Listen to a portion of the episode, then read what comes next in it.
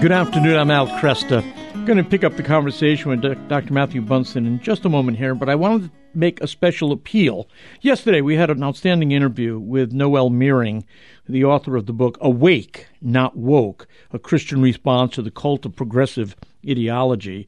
And we, uh, her work at the Ethics and Public Policy Center is really outstanding. And tonight, and this is what I want to stress tonight, she's speaking at Holy Spirit Catholic Church in Brighton and uh, love to have you get turn out there to see Noelle and to support the work of Men on Fire. Women are welcome, all right? But here's a taste of our conversation yesterday. We were talking about how uh, people, in reviewing the history of the United States, uh, give it a very negative review for the purpose of their own uh, political um, self aggrandizement. Take a listen. How do you stand against this when you know that our history is being exploited for the purpose of personal political gain?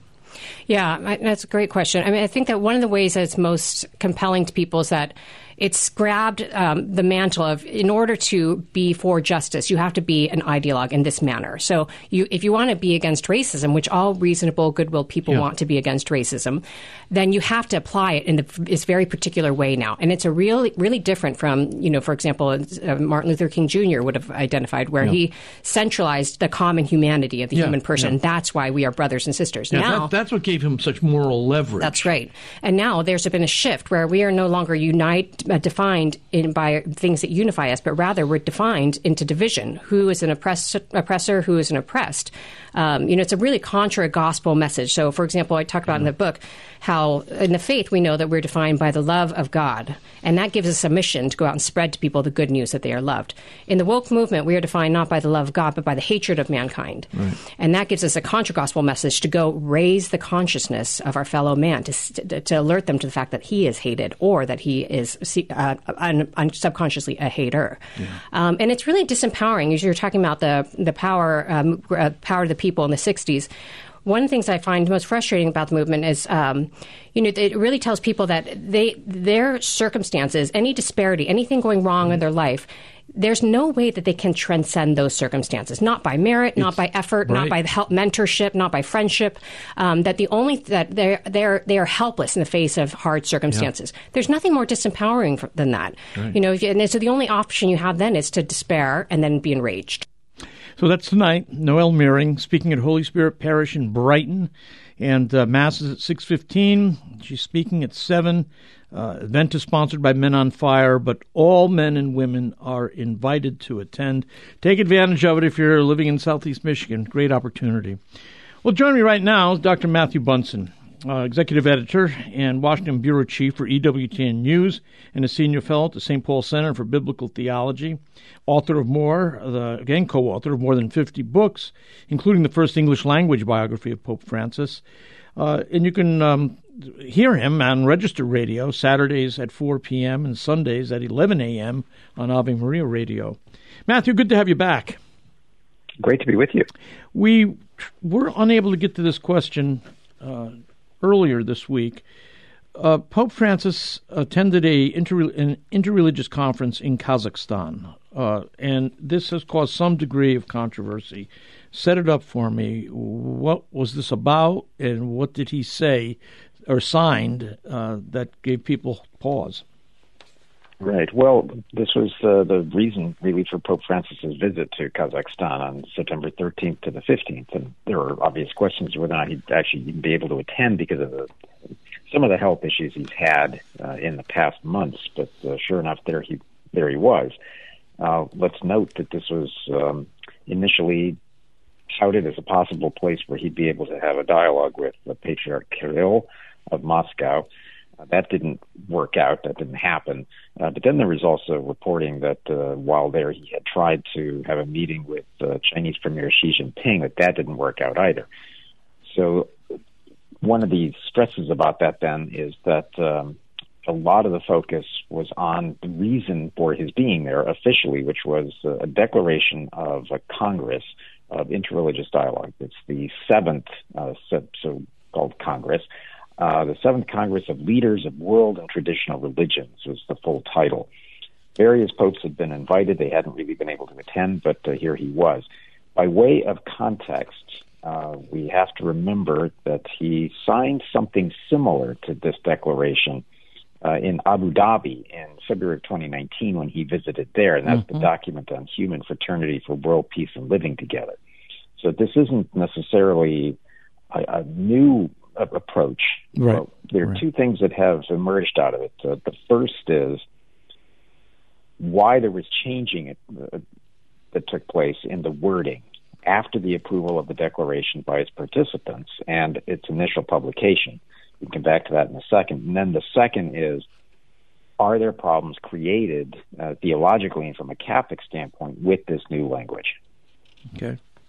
So uh, the previous document, are you saying that the previous a change had been made uh, from the document from a few years ago, or was there a document that they signed that was then altered after the signature? Oh, that's exactly what happened. The second. Wow. Uh, there is a document, uh, the Declaration of the Seventh Congress of the Leaders of World Traditional Religions, uh, that's posted on the site. And here's where one of the reasons why I think there is this uh, sort of level of controversy surrounding it. Uh, in part because it's it's an obviously very sensitive passage, and what it is, it's point ten of the Declaration, and you can go to the site uh, and I'll just read the text as it is. We note that pluralism in terms of differences in skin color, gender, race, language, and culture are expressions of the wisdom of God in creation. Religious diversity is permitted by God, and therefore any coercion to a particular religion and religious doctrine is unacceptable. Now, that is very different um, to what is eventually now published, uh, and that is we note that pluralism in terms of differences uh, are expressions of the wisdom of God, but it's now saying that pluralism and differences in religion, skin color are expressions of the wisdom of God, will in creation, thus any incident. So the point wow. is wow. that you notice where the stress is. Yeah. Yeah, they they've taken the question um, of the will of God. Yeah, that's right. It's one thing to say that God permits religious diversity. It's another thing to say that He wills religious pluralism as a function of creation. That's right. That's so pretty. The, that's pretty significant. Uh, that's right. And the change in wording it was made after again after the approval of the declaration by its participants and the subsequent publication. Uh, it was published on the website, uh, as noted by the Catholic News Agency. It was published in local media uh, hours after the previous version, which had actually been initially streamed by Vatican News and by us, uh, and can actually all that streaming can still be found online. Now it ties to the Abu Dhabi document uh, from three years ago, that the, the exact phrase there is the pluralism and the diversity of religions, color, sex, race, and language are willed by God in His wisdom, uh, through which He created human beings. Yeah. So that's the original that. text from Abu Dhabi. So you can see some of the concerns that have been raised, uh, in particular uh, by the very well-known Bishop Athanasius Schneider, uh, an auxiliary bishop in Kazakhstan, who's also well-known internationally uh, his concern is that this document, as he puts it, gives the impression of, quote, a supermarket of religions. Right. Yeah, God created the smorgasbord, and you're free to eat uh, any of the meals that are out there, any of the dishes that are out there, and they're all equally that's fine right. for you. That, that's yeah. that's uh, it's very strange. To it's just strange that it sounded as though they had a document which was something of an improvement on the Abu Dhabi document, and uh, because they at that point they simply said that religious diversity uh, is permitted by God, um, but they changed it after that. So I'm just curious. Do you know how that happened? Who was who uh, drove that change? this is uh, one of the, the curious aspects about these types of declarations because part of it could be questions of translation uh, when we get into the difference between permitted versus willed, yeah. uh, you can get into a, a host of uh, ways of translating the various document. I mean, I translated documents myself mm-hmm. Uh, from different languages, and word choices matter. So I always try to err on the side of uh, charity or the most uh, favorable interpretation, just because usually it stems from something as simple as that. Mm-hmm. Mm-hmm. Now, it's uh, we go back to that Abu Dhabi thing, and it, it's important to go back to that because I think that was the real uh, tone setter for a lot of these discussions about interreligious dialogue. Uh, Pope Francis was asked, the, or actually spoke to the very question in a general audience not too long after the signing of the Abu Dhabi document. And he asked the question, why does God allow many religions? And he said in the general audience that God wanted to allow this. Scholastic theologians uh, used to refer to God's voluntas permissiva. He wanted to allow this reality. There are many religions. Some are born from culture, but they always look to heaven. They look to God. But then he adds it, but God what God wants is fraternity among us, and in a special way, this is the reason for the trip with our brothers Abraham's children, like us, the Muslims. We must not fear differences. God allowed this. We should be afraid, and were we to fail to work fraternally to walk together in life. Now, that coupled, I think, uh, as we saw with his stresses in Kazakhstan on religious freedom and religious liberty, I, I you can begin to see, I think, what one of the things that Francis is trying to do this with this great stress on interreligious dialog mm-hmm. is trying to find the language uh, to communicate that we really do have to have this level of fraternity. Yeah. Uh, the, the, the there's two sides to this question of world religions. One of them is what's being emphasized in these documents that the human heart hungers for God, and uh, and people, cultures can you know create religions uh, the in which people search after God. But again, the Catechism uh, also stresses that religions can also be turned in a decidedly negative direction, and people can create idols and people can engage right. in re- religious behaviors which are uh, which simply are not acceptable uh, uh, to, to, God's will. Uh, Matthew Holito will come back and continue this discussion. Again, there's uh, Pope Francis uh, last week in Kazakhstan signing a document that was altered after his signature. We're trying to get what the church actually does teach on this question of world religions.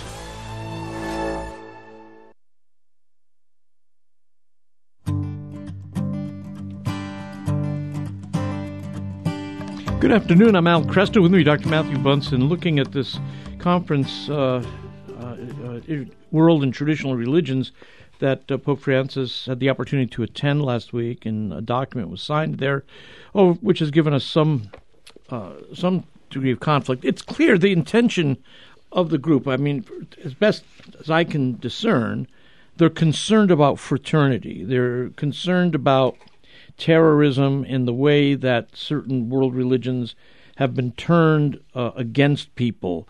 Uh, you have problems uh, with certain um, the application of Islam in certain countries. Uh, you have in in in India now you've got a, a Hinduism which is anti-Catholic and is anti-Christian. Uh, so you know they're concerned. They want to call their co-religionists to respect for one another and, and peace. As far as it, as far as that goes, that's fine. But these documents also have a way of avoiding the obvious. And I'll just lay out one thing at the start of this, and that is that the um, God of Muhammad is incompatible with the Father of our Lord Jesus Christ. And Muslims know this. Um, they know this. They know that because they're central to their teaching, is that God has no son. Uh, in a document years ago, a few years ago, really, uh, by uh, Moroccan Muslims, that's one of the first things they say. It's, it's, this is a document between Christians and Muslims. One of the first things Muslims say: God has no son.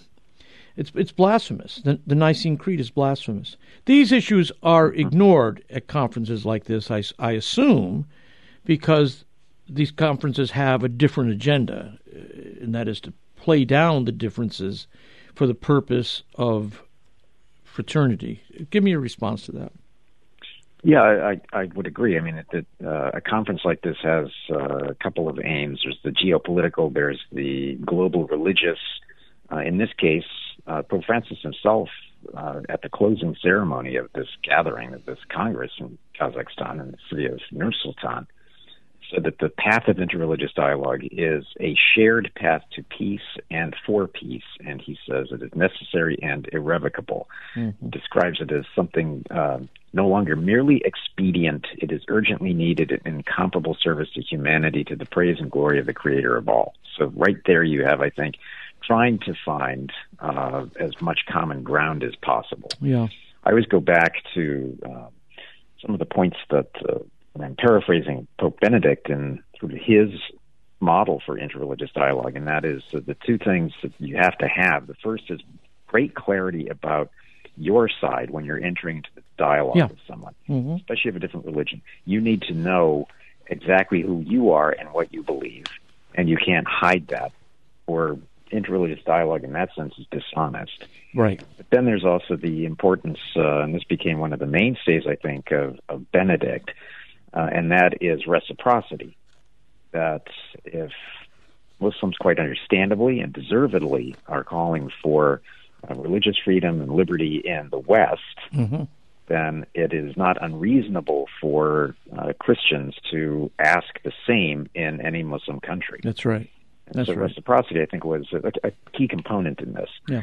Very good. The reality is that we're now looking at a global situation uh, of religious persecution that is impacting every major religion. If you just look at the situation in China, mm-hmm. uh, the genocide, the persecution of the Uyghurs is on a monstrous scale. At the very same time, the persecution and marginalization and the sinicization policies of someone like uh, Premier Xi Jinping is also bringing to weight, to, to bear, uh, the oppressive nature of the communist state in China. Yeah. And that then is one of the points I think that Francis is trying to make here. That uh, in ecumenism, we have what he calls the ecumenism of blood, of the, the shared martyrdoms of Christians in these lands. In the on the interreligious dialogue side, you have a global perspective now of persecution, of secularization, and the oppression of religions. So yes, absolutely, it's very much trying to find common ground. The challenge, though, is where we go from that in the actual dialogue between the religions. Right. Right. No, I, I agree. And uh, yeah, this is something which I know uh, the church is committed to doing. Uh, and I don't hold out. Um, you know, I mean, I, I, wish the best here, but I don't. I, I don't think we're going to ever uh, see. I do not believe that the world's religions um, are compatible. I just, I don't think they can ever be. Uh, there's no common, truly common denominator. Uh, there's a general affirmation of transcendence, which I suppose is a common denominator. Uh, but what do you do with pantheistic religions, which which are almost entirely all immanent?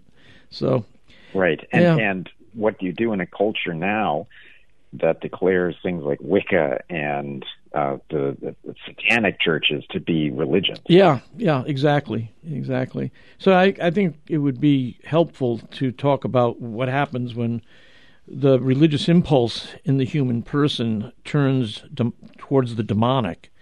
Um, maybe they can explore that a little bit. Uh, well, let me let me uh, go to something else, if you don't mind, and that's Cardinal Zen. He has a new trial date, I understand. Um, for listeners who haven't uh, followed this situation, why is Cardinal Zen uh, having these legal problems uh, in Hong Kong? Well, we can say it in, in a nutshell that Cardinal Zen is having these legal problems because he has become, I think, one of the, the great icons uh, for the advocacy of religious freedom and democracy, not mm-hmm. just in, in Hong Kong, uh, not just in uh, the People's Republic of China, but really across whole parts of the world.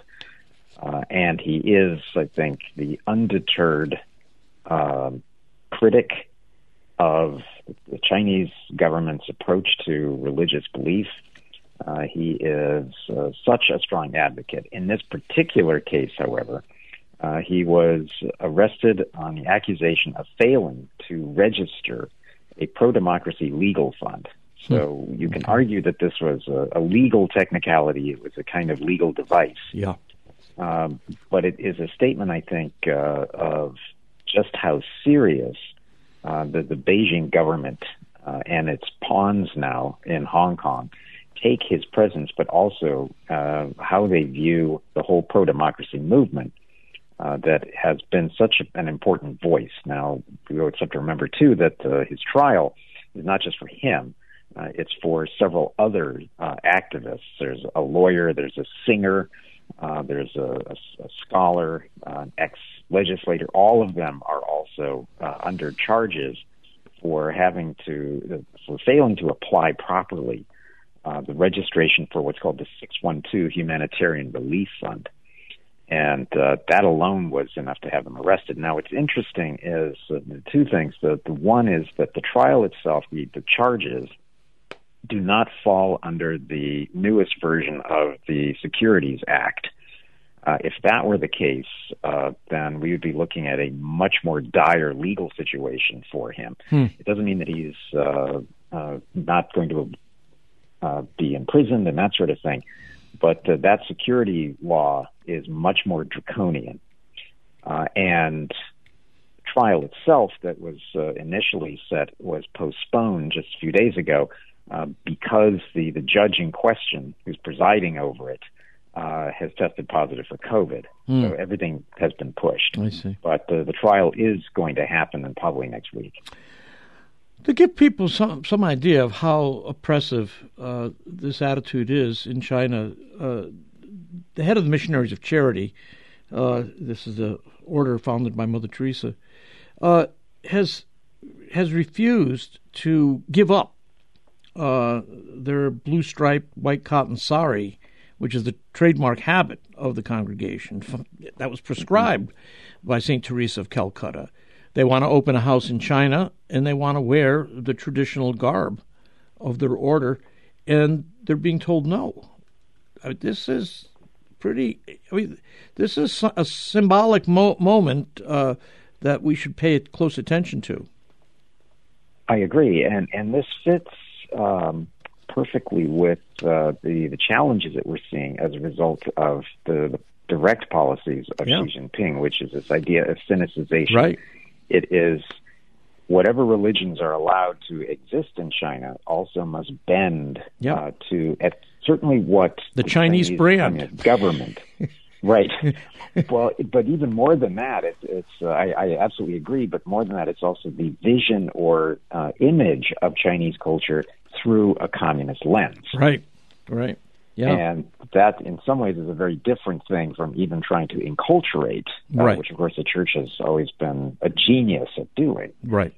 Uh, so, in this case, uh, the the image, uh, the icon of uh, the the blue striped white cotton sari, uh, the habit of this community, is known in every corner of the world where we have the poorest of the poor.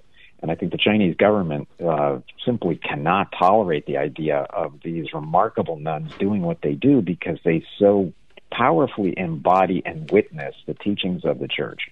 Yeah. And in that and the church is a universal institution which by its the very fact of its universality uh, is seen as a threat to the uh, Chinese Communist Party.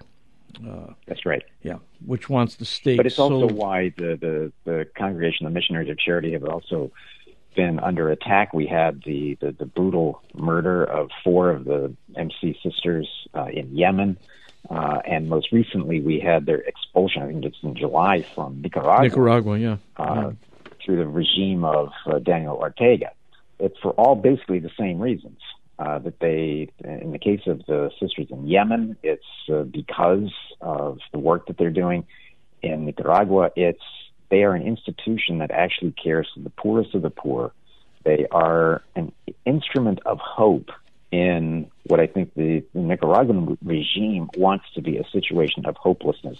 They want to give people no idea or or any hope at all uh, that their situation can improve or that they'll have consolation, which is, of course, precisely what the missionaries of charity bring. They bring hope and love uh, and an opportunity for dignity and humanity. Yeah, very good.